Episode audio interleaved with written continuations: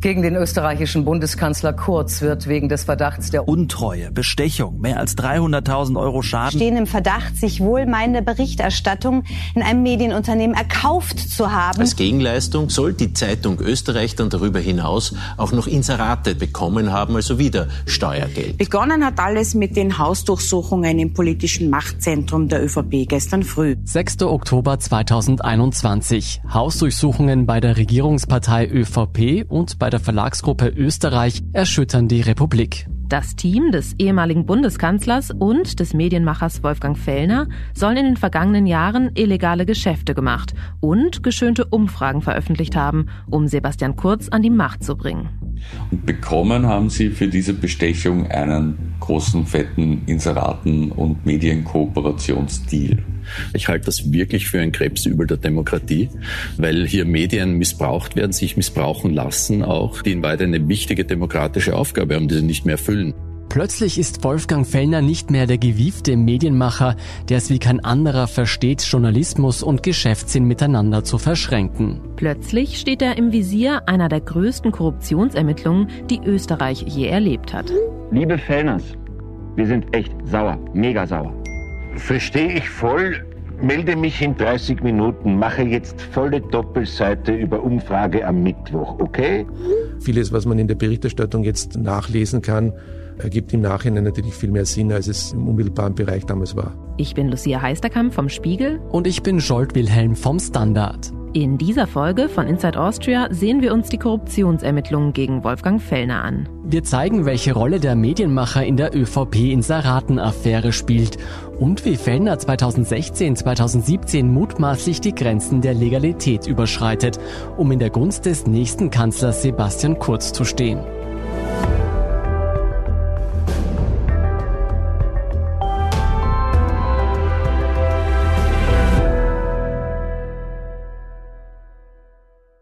Bevor es losgeht, an dieser Stelle wieder ein paar Hinweise.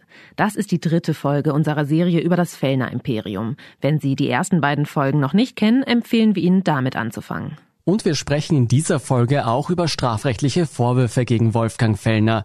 Es gilt die Unschuldsvermutung. Und jetzt geht's los. Herbst 2021, kurz vor dem großen Knall in Österreich. Der zweite Corona-Sommer ist vorbei und plötzlich liegt im politischen Wien eine Spannung in der Luft. Wir befinden uns da in einer Zeit, wo sehr viele Gerüchte durch Wien schwirren. Also schon seit Wochen eigentlich ist davon die Rede, dass es bald zu einer relativ großen Aktion kommen werde. Das ist unser Kollege Fabian Schmidt. Wahrscheinlich kennen Sie ihn schon aus früheren Episoden. Er berichtet über die vielen Korruptionsermittlungen, die durch das Ibiza-Video ausgelöst wurden. Und auch er spürt damals, da passiert bald was. Es liegt an so kleinen Details im Ermittlungsakt, wenn es da gesperrte Dokumente gibt, dann weiß man, es ist etwas im Busch. Auch die ÖVP ahnt offenbar, dass etwas kommt. Es gibt Gerüchte rund um anstehende Hausdurchsuchungen, Handys, die beschlagnahmt werden könnten. In der ÖVP-Zentrale wird eine Pressekonferenz abgehalten. Die stellvertretende Generalsekretärin Gabi Schwarz äußert sich zu den Gerüchten. Fest steht, dass hier im Haus und auch im Umfeld nichts zu finden ist. Hier ist nichts. Eine Woche später war es dann tatsächlich soweit und zwar an 21 Orten in ganz Österreich fanden Durchsuchungen statt. Gegen den österreichischen Bundeskanzler Kurz wird wegen des Verdachts der Untreue und Bestechung ermittelt. Heute habe es an mehreren Standorten Hausdurchsuchungen gegeben, teilte die Staatsanwaltschaft mit. Kurz steht mit engen politischen Mitarbeitern im Verdacht, sich ab 2016 positive Medienberichterstattung mit Steuergeldern erkauft zu haben, um sich den Weg zu Parteispitze und Kanzleramt zu ebnen.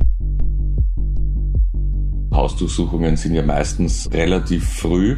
Manche erwischt es sogar noch im Schlaf, die meisten im Pyjama. Auch da war es so, dass schon um circa 6 Uhr in der Früh die Ermittler vor der Tür standen, bei sehr vielen Beteiligten in dieser Inseraten- und Umfrageaffäre. Die Beamten durchsuchen also nicht nur die ÖVP-Parteizentrale und das Kanzleramt, sondern auch Häuser von Privatpersonen aus dem Umfeld von Sebastian Kurz. Zum Beispiel das Haus der Meinungsforscherin Sabine Beinschab. Die Wiener Meinungsforscherin Sabine Beinschab war bis letzte Woche vor allem dem Publikum der Tageszeitung Österreich bekannt, für die sie seit Jahren politische Umfragen macht. Teils gefälschte Umfragen zugunsten von Sebastian Kurz, die das Finanzministerium bezahlt haben soll. Das behauptet jedenfalls die Staatsanwaltschaft. Weinschab soll also Umfragen manipuliert und deren Veröffentlichung veranlasst haben. Und zwar, wir haben es gerade im Ausschnitt des ORF gehört, in der Tageszeitung Österreich und auf OE24. Und deshalb klopfen die Korruptionsermittler an diesem Morgen auch an die Tür von Wolfgang Fellner. Beim Wolfgang Fellner war es für die anwesenden Ermittler wahrscheinlich eine relativ kuriose Situation, weil er begonnen hat, sehr zu schimpfen, wie aus dem Protokoll der Hausdurchsuchung hervorgeht. Als man ihm nämlich die Vorwürfe näher gebracht hat, hat er sinngemäß gesagt, die scheiß Beinschab. Da habe er schon immer gewusst, dass da was nicht koscher ist und dass die ihn ja dann quasi betrogen hätte mit ihren Aktionen. Also er war da ziemlich in Rage. Und noch mehr in Rage gerät Fellner offenbar, als er erfährt, dass die Korruptionsermittler bereits in der Redaktion von Österreich stehen und in sein Büro wollen. Das war ja tatsächlich eine relativ knifflige Situation, weil Fellner ja journalistisch tätig ist, gleichzeitig aber auch als Manager bei Österreich nicht redaktionelle Arbeit erledigt. Journalistinnen, das muss man wissen, sind nämlich eigentlich vor Hausdurchsuchungen besonders geschützt. Dadurch soll verhindert werden, dass zum Beispiel bei brisanten Recherchen Ermittler geschickt werden, um Quellen zu enttarnen und damit das Redaktionsgeheimnis zu umgehen. Und die Ermittler haben sinngemäß gesagt, sie beschlagnahmen eh nur diese Sachen, die quasi mit der Buchhaltung, mit Inseraten etc. zu tun haben. Es werden also jede Menge Dokumente und auch Fellners Handy gesichert. Was die Beamten suchen, sind Beweisstücke und Hinweise, dass es geheime Absprachen gab zwischen dem Team Kurz und der Mediengruppe Österreich. Die Szene muss man sich mal kurz vor Augen führen. Da steht also dieser Mitte 60-jährige Mann, der ein riesiges Medienimperium geschaffen hat, das genau auf einem Prinzip aufbaut. Das wirklich reibungslose, wie am Schnürchen funktionierende Zusammenspiel von redaktionellen Inhalten und deren Färbung und dem wirtschaftlichen Erfolg dieser Medien auf der Anzeigenseite, auf der Eigenvermarktungsseite, auf der Seite von geschäftlichen Möglichkeiten. Das hat unser Kollege Harald Fiedler vom Standard ja schon in der ersten Folge für uns beschrieben. Und dieses Erfolgsrezept, das hat Wolfgang Fellner vielleicht nicht zum Medienkönig von Österreich gemacht, aber es hat seinen Einfluss und seinen Reichtum doch immer weiter vergrößert. Und plötzlich steht er da, vielleicht ja auch im Pyjama oder Morgenmantel, vor den Ermittlern und dieses ganze System droht wie ein Kartenhaus zusammenzufallen. Was also ist schiefgelaufen? Um zu verstehen, was schiefgelaufen ist, reisen wir wieder ein bisschen in die Vergangenheit zurück, ins Jahr 2016. Damals ist Sebastian Kurz Außenminister und schaut eben quasi in den Startlöchern, um ÖVP-Obmann und später Kanzler zu werden. Die Menschen kommen nicht nur, um in Sicherheit zu sein, sondern weil sie nach Deutschland durch wollen oder nach Österreich durch wollen. Und wenn wir dem nachgeben, dann werden sich immer mehr auf den Weg machen. Wenn wir dem nicht nachgeben, wird der Zustrom weniger und das muss das Ziel sein. Kurz gilt schon damals als Politwunderknabe in Europa. Mit einer konservativen Haltung etwa zur Migrationspolitik und einem bestechend jugendlichen Auftreten. Ihm wird eine große Karriere vorausgesagt. Aber der Weg an die Macht ist bekanntlich lang und mühsam. Und Sebastian Kurz will nicht warten. Er ist hungrig nach Macht und will an die Spitze so schnell es geht. Aber als Außenminister ist Sebastian Kurz Einfluss innerhalb der ÖVP begrenzt. Er hat zum Beispiel keinen Zugriff auf die Parteigelder. Also er kann sie nicht in seinem Sinne einsetzen. Er kann keine Umfragen beauftragen lassen. Das ist alles im Bereich vom Parteiobmann Reinhold Mitterlehner, der ohnehin schon genervt ist von Kurz und dessen Ambitionen. Parteiobmann, also Vorsitzender der ÖVP, ist damals nämlich dieser Mann. Hier hören wir ihn nach seinem Wahlsieg. Ich nehme die Wahl an und bedanke mich für dieses wirklich großartige Vertrauen. Es ist ein Auftrag. Viel zu tun, werde es angehen. Danke vielmals. Wenn Sie sich für die Einzelheiten des Machtkampfs aus dieser Zeit und Kurz Weg an die Spitze interessieren, dann empfehlen wir Ihnen unsere Reihe Sebastian Kurz Aufstieg und Fall. Wichtig ist für uns an dieser Stelle vor allem eins. Kurz will den Parteivorsitzenden Reinhold Mitterlehner von seinem Platz drängen. Deshalb, so ist zumindest der Vorwurf der Wirtschafts- und Korruptionsstaatsanwaltschaft, hat Kurz das Finanzministerium, Leute, die dort tätig waren, angewiesen, Umfragen zu beauftragen, und zwar bei Sabine Beinschab. Sabine Beinschab, also die Meinungsforscherin, bei der an jenem Morgen im Herbst 2021 auch die Korruptionsermittler an der Tür klingeln. Bei der gibt das Team Kurz also Umfragen in Auftrag. Umfragen, die Sebastian Kurz in gutem Licht dastehen lassen sollen. Würde nämlich die ÖVP ihren Obmann Reinhold Mitterlehner ablösen und Sebastian Kurz als Kanzlerkandidat in die nächste Wahl schicken, würde die ÖVP laut dieser Umfrage von Anfang März plötzlich zur stärksten Partei werden. Und damit solche Ergebnisse entstehen, soll die Meinungsforscherin Beinschab ihre eigenen Umfragen manipuliert haben. Also es war nicht so, dass die Zahlen völlige Fantasiezahlen waren etc. Aber man weiß ja aus der einfachen Statistiklehre, dass so etwas wie eine Schwankungsbreite existiert und dass man innerhalb derer dann gewisse Akzente setzen kann. Ein Beispiel. Bei einer Umfrage, in der SPÖ und ÖVP beide bei 26 Prozent stehen, da kann man innerhalb dieser Schwankungsbreite durchaus mal Zahlen leicht nach oben und nach unten korrigieren. Und dann liegt die SPÖ vielleicht plötzlich bei 24 Prozent und die ÖVP bei 28 Prozent, was natürlich ganz anders aussieht als Gleichstand, ohne dass da jetzt im strengen Sinne gefälscht wurde. Und so etwas ist durchaus passiert, sagt unser Kollege Fabian Schmidt, der ja viele der Chatprotokolle aus der Inseratenaffäre kennt. Also es gibt auch so Chats wie, das habe ich gedreht oder da schneiden wir zu gut ab, da müssen wir vorsichtig sein, sonst wirkt das unglaubwürdig. Solche Dinge und natürlich schon mit der Fragestellung an sich oder auch mit der Art und Weise, wie Dinge abgefragt werden, kann man natürlich schon auch gewisse Antworten provozieren.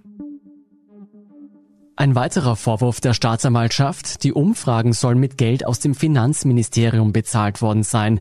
Mehrere hunderttausend Euro Steuergelder. Und damit die schönen, teuren Umfrageergebnisse ihre Wirkung voll entfalten, muss natürlich jemand darüber berichten. Und da schlägt die Stunde von Wolfgang Fellner, dem Meister des gezielten Rauf- und Runterschreibens von Politikern, wie wir bereits in der letzten Folge gehört haben. Die Mediengruppe Österreich und Wolfgang und Helmut Fellner sollen Thomas Schmid und einen weiteren Beamten, ehemaligen im Finanzministerium, bestochen haben. Und zwar haben sie sie bestochen mit guter Berichterstattung über Sebastian Kurz und bekommen haben sie für diese Bestechung einen großen, fetten Inseraten- und Medienkooperationsdeal. Ein Deal im Wert von ein bis zwei Millionen Euro. So viel Geld soll das Finanzministerium Fellner angeboten haben, wenn er im Gegenzug in der Tageszeitung Österreich und auf oe24.at positiv über Sebastian Kurz und die geschönten Umfragen berichtet. So jedenfalls lautet der Vorwurf der Korruptionsermittler. Es geht hier also nicht um irgendein Kavaliersdelikt, es geht um den Vorwurf der Bestechung.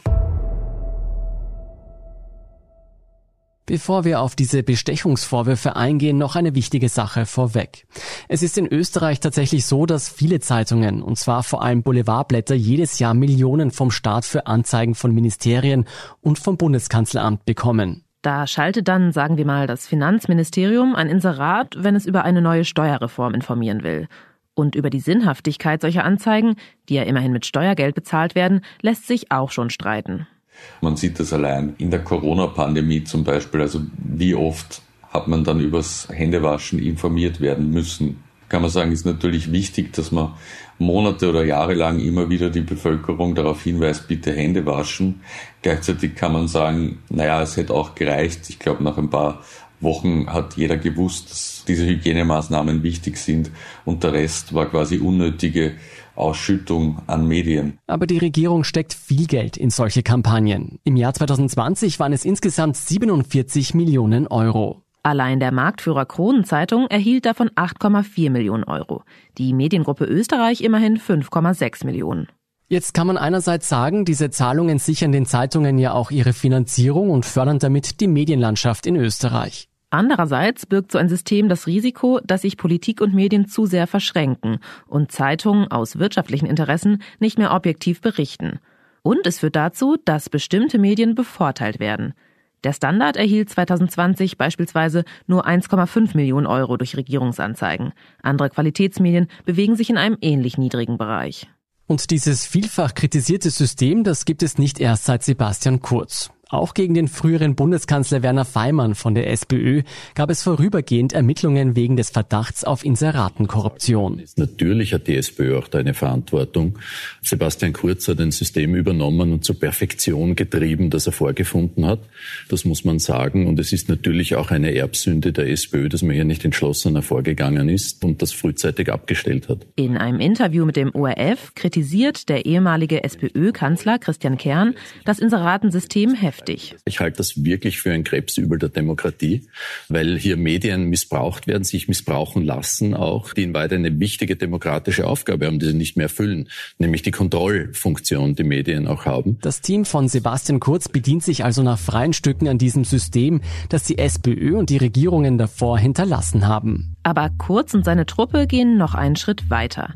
Sie finden mit Fellners Mediengruppe Österreich einen Partner, mit dem sich das Ganze auf die Spitze treiben lässt. Wir hatten dann zusätzlich ja noch die Situation, dass Sabine Beinschab nicht nur die Umfragen erstellt hat für Österreich, sondern diese auch analysiert hat. Also entweder in Kolumnen, in Texten oder auch live im Ö24 TV-Studio. Bei Sebastian Kurz ist es so, wenn man sich auch den Politikbarometer anschaut, dass der besonders gute Imagewerte hat. Er wird eben als sehr dynamischer, junger Politiker wahrgenommen, der etwas bewegt. Und genau das ist in Zeiten wie diesen besonders wichtig, weil die Bürger und Bürgerinnen, die fordern eben Reformen. Und da gibt's auch Chats, wo ein Sprecher von Kurz sagt, quasi er hat ihr diktiert, was sie schreiben soll oder diktiert und erklärt, wie sie die Sachen dann analysieren soll.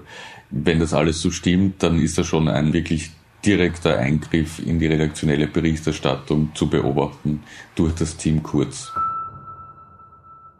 Ob und wie stark Wolfgang Fellner mit seiner Berichterstattung Sebastian Kurz tatsächlich zum Wahlsieg verholfen hat, das lässt sich im Nachhinein schwer beurteilen. Dieser gesamte Wahlkampf war ja etwas grotesk und man hat schon das Gefühl gehabt, dass unter den Machern der größten Boulevardmedien eindeutig kurz präferiert wird gegenüber Kern. Aber Sie erinnern sich vielleicht noch an die Schmutzkampagne der Fellner Medien gegen Christian Kern, über die wir in der letzten Folge berichtet haben. Inklusive frei erfundener Geschichten über angebliche Verbindungen von Kern zu Kriminellen. Das ist jedenfalls schon heftig. Fest steht, Sebastian Kurz geht am Ende als strahlender Gewinner aus dem Wahlkampf hervor. Liebe Freunde, ich bin überwältigt und fast schon sprachlos. Vielen, vielen Dank. Vielen, vielen, vielen Dank.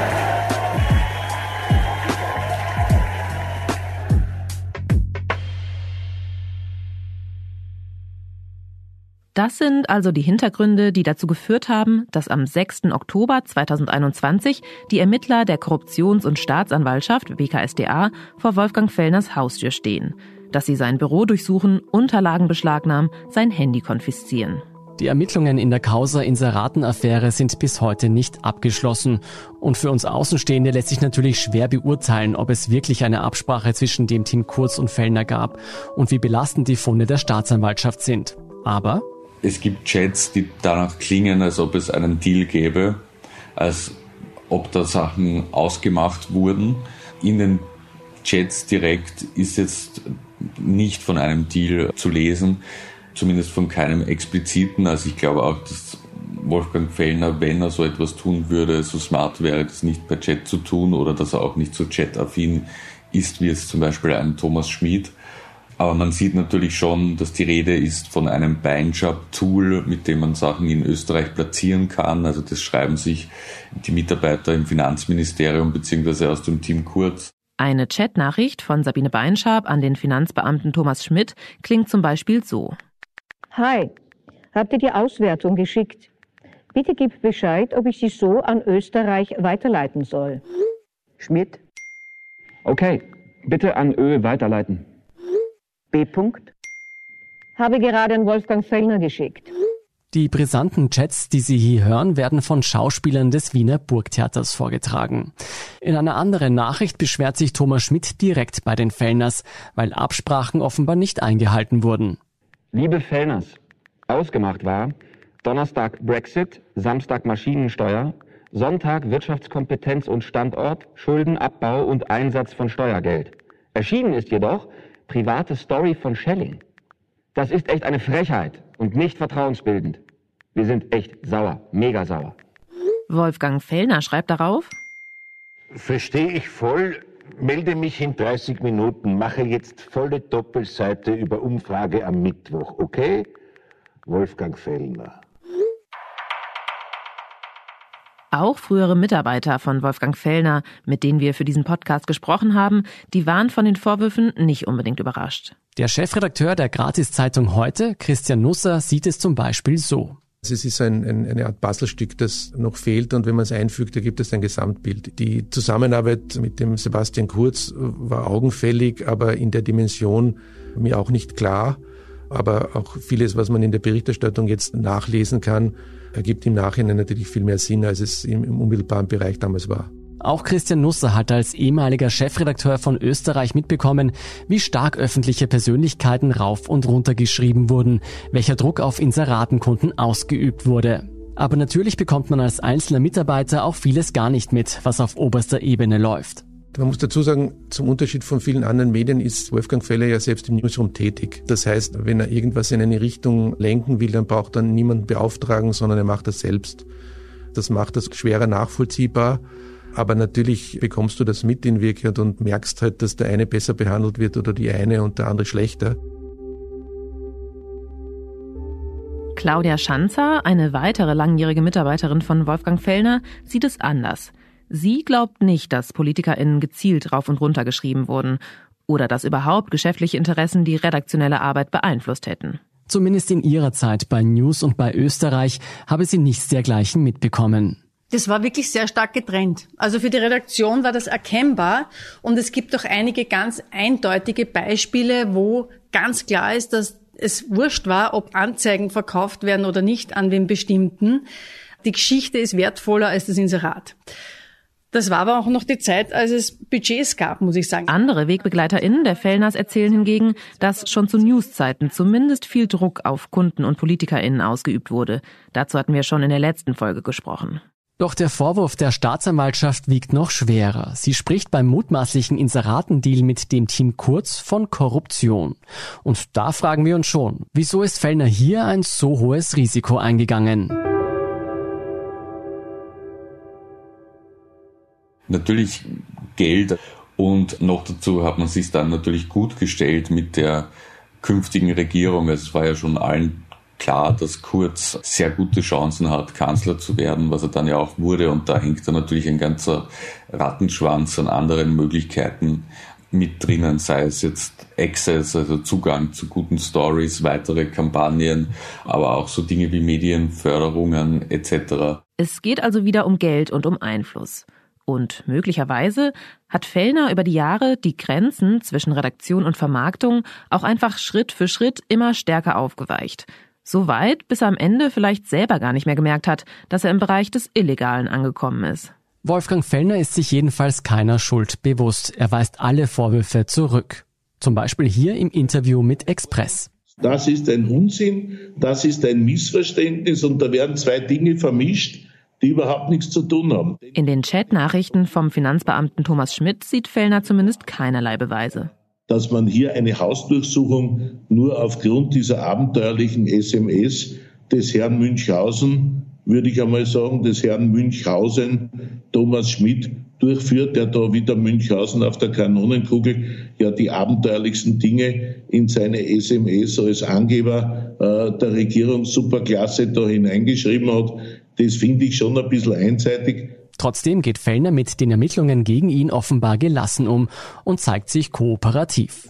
Und es ist in unserem Interesse, dass das aufgeklärt wird. Wir finden das gut, dass das aufgeklärt wird. Wir stehen hinter der Staatsanwaltschaft.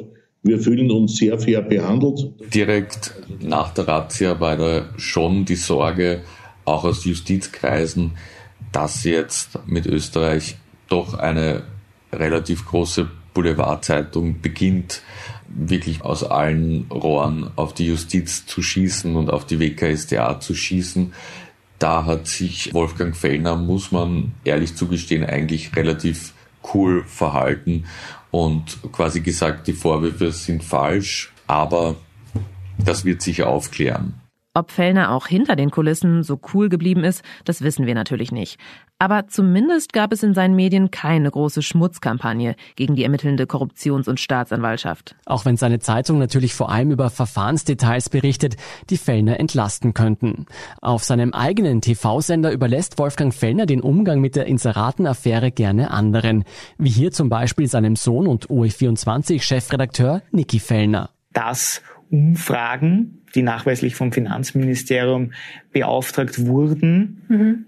von Medien veröffentlicht wurden, durch Inseratengelder finanziert worden sein. Ja, dieser Vorwurf ist nachweislich falsch. Aber was droht dem Medienmacher, sollten sich die Vorwürfe doch als wahr herausstellen? Bestechung ist immerhin ein schwerer Strafbestand. Ich glaube, dass es aber noch lange dauern wird, bis man da eine konkrete Beweiskette und eine, eine Anklage oder einen Strafantrag bereit hat. Und dann ist es ja auch so, dass Fellner unbescholten ist. Also ich glaube, selbst im allerschlimmsten Fall müsste er wohl nicht ins Gefängnis gehen.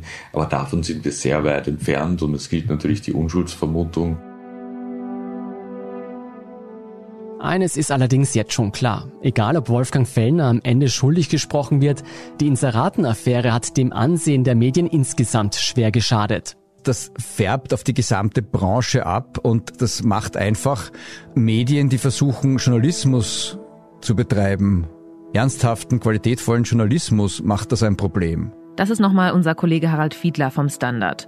Und er fürchtet, dass viele Menschen durch die Causa das Vertrauen in die Medien verloren haben. Diese Umfrageaffäre und diese Chats zeigen so wie in einem Brennglas auch Geschäftsprinzipien, die da zum Tragen kommen.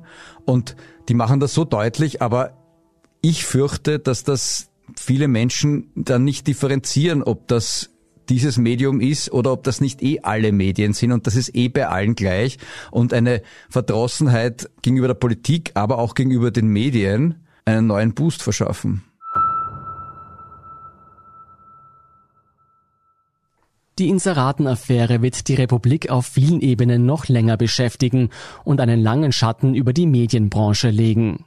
Und sollte alles stimmen, was den beschuldigten Parteien vorgeworfen wird, dann würde dies das Vertrauen in die Politik nochmal schwer erschüttern. Aber wie sehr hat dieser Fall Wolfgang Fellner selbst geschadet? Wie sehr hat es sein Medienimperium in Gefahr gebracht? Mir kommt vor, dass die Inseratenaffäre keinesfalls so geschadet hat wie die MeToo Angelegenheiten. In Österreich findet derzeit ein aufsehenerregender Prozess statt. Im Mittelpunkt des Interesses steht der Medienmanager und Moderator Wolfgang Fellner. Nur als Zeuge zwar, im Prozess geht es aber auch um Vorwürfe der sexuellen Belästigung, und zwar gegen ihn. Was genau hinter den Vorwürfen der sexuellen Belästigung gegen Wolfgang Fellner steckt und wieso sie viel stärkere Konsequenzen für den Medienmacher hatte und noch haben könnte, Darüber sprechen wir dann in der nächsten Folge von Inside Austria. Und er ist halt dann einfach nicht weggegangen von mir. Er ist weiterhin an mir dran geklebt und irgendwann hat er mir dann auf den Hintern gegriffen und ich war wie paralysiert. Ich habe einfach nur die Augen aufgerissen und bin da gestanden wie versteinert. Inside Austria hören Sie auf allen gängigen Podcast-Plattformen, auf der Standard.at und auf spiegel.de. Wenn Ihnen unser Podcast gefällt, folgen Sie uns doch und lassen Sie uns ein paar Sterne da. Kritik, Feedback und Vorschläge zum Podcast wie immer gerne an insideaustria.spiegel.de oder an podcast.derstandard.at. Unsere journalistische Arbeit können Sie am besten mit einem Abonnement unterstützen. Und unsere Hörerinnen und Hörer können mit dem Rabattcode Standard drei Monate lang für 30 Euro das Angebot von Spiegel Plus testen und 50 Prozent sparen. Alle Infos dazu finden Sie auf spiegel.de slash der Standard. Alle Links und Infos stehen wie immer auch in den Shownotes zu dieser Folge. Danke fürs Zuhören und allen, die auch hinter den Kulissen an diesem Podcast mitwirken. Das waren diesmal vor allem Ole Reismann und wie immer unser Produzent Christoph Grubitz. Ich bin Lucia Heisterkamp. Ich bin Jolt Wilhelm. Wir sagen Tschüss und Baba.